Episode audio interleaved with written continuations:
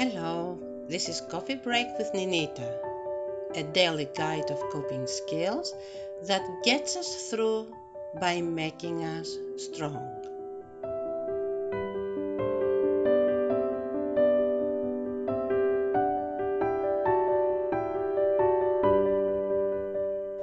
One of the main challenges that one can experience when trying to help someone who is suffering from emotional fatigue is resistance.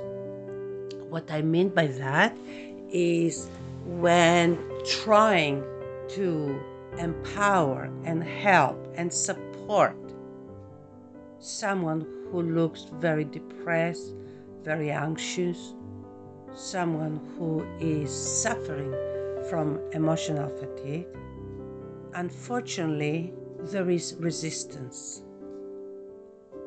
As if they don't want to change, as if it feels very comfortable feeling half hurting, angry, lonely, frustrated, and feeling drained. The truth is that it is not that they like experiencing emotional fatigue, but that there is no energy left to invest it in being optimistic, in being positive. And that emotional energy is very important to be built up and what builds up that emotional energy that will help the individual comes with consistent reinforcement of positive comments.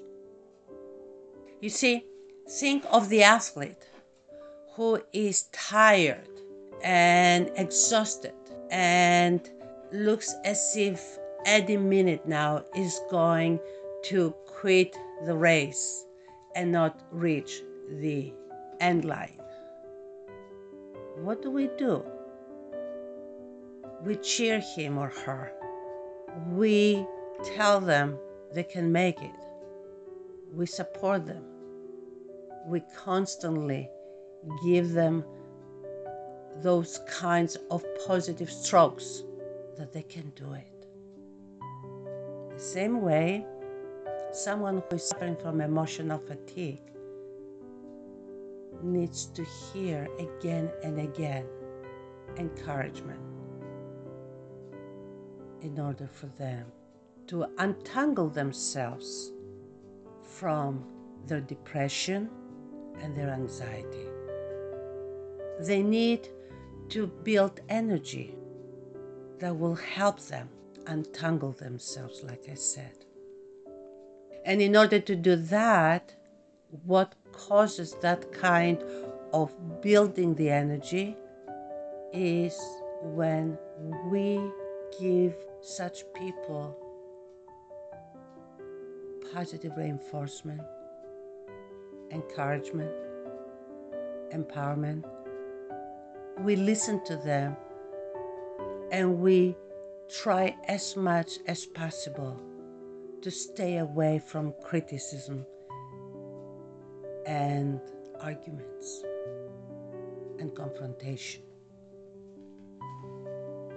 Reality therapy with people that are suffering from emotional fatigue is not effective. Telling people what they are doing wrong and why they cannot go forward is not what will help someone that is suffering from emotional fatigue get motivated and change his or her ways of doing things. Therefore, anytime you meet someone who clearly is suffering from emotional fatigue.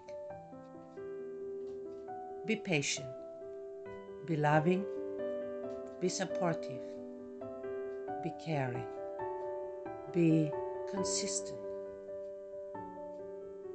They're giving you an opportunity. People that are suffering from emotional fatigue give us an opportunity to practice being kind and loving and caring.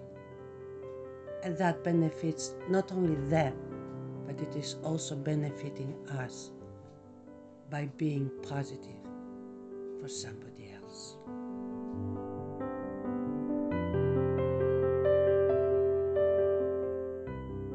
We thank you for listening to Coffee Break with Nanita. Our goal is to help our Stay Whole community work through their challenges. Please join this cause by supporting us on Patreon. You can do that for the price of just one cup of coffee per month. Just click on the Patreon link in the podcast description below or simply visit us at www.patreon.com forward slash stay whole. We appreciate you and hope we can help you stay whole.